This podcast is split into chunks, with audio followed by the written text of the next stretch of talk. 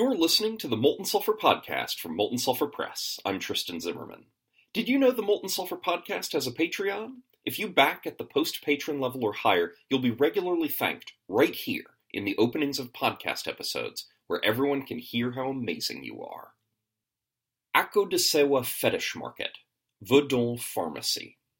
In Togo's capital city of Lomé, a large open air market attracts locals with particular needs. Men sit behind racks of tanned skins, and tables groan under the weight of animal skulls. Lines of horns seem to collectively form rows of claws. On this table, some sort of animal paw drapes over a tower of leopard, monkey, and dog heads. Some are clean skulls, while others still have skin clinging to the bone. The market is suffused with the smell of dead flesh. These are just a few of the products you can purchase at the Akodasewa fetish market. Though many people think Haiti is the biggest stronghold of Vodun, more familiarly voodoo, the practice originated in West Africa and is the official religion of Togo's neighbor, Benin. It is the largest religion in Togo, too, which becomes more obvious the more you discover of the huge market. There are wooden and bone fetishes or talismans lined up beside ritual ingredients like human skulls and animal parts. There are charms good for everything from treating the flu to removing curses. And if you can't find the charm you're looking for, there are priests and priestesses roaming the market who will bless and create fetishes for you. Visitors may browse the offerings and visit healers in huts. During a consultation, the priest or priestess will ask you to describe your ailments before communing with the gods to determine what you need. In the practice of Vodun, every creature is potent and divine, whether alive or dead. You can find most any ingredient the priestess prescribes in the market monkeys, crocodiles, goats, leopards, gazelles, and so on. The ingredients are usually ground up with herbs and cooked over a fire, producing a black powder.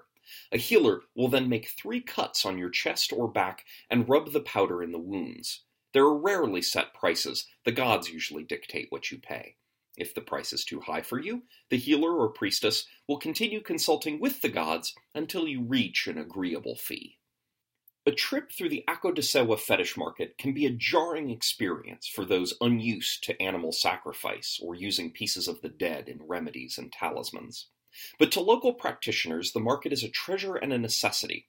It's as important to their community as a hospital or pharmacy would be to others. It is the place to go if conventional treatment is too costly or has failed you. At the table, the Akodasewa fetish market would be the perfect place for a cursed PC to find a cure. If the curse is particularly potent, a healer could need body parts not found in the market. The party might have to venture into the jungle to hunt supernatural beasts so dangerous the market's usual suppliers won't pursue them. The market could also be a great source of oracular wisdom. One of the priests might tell the party's future or reveal their next destination. Or, if the PCs are looking for a magical item, the priestess who sells it might refuse payment, insisting instead on being promised a favor of her choosing at an unspecified point in the future. Finally, a more environmentally focused party could try to shut the market down so as to curtail the hunting of endangered species. Thank you very much for listening. A full transcript of this episode is available at moltensulfur.com. See you next week.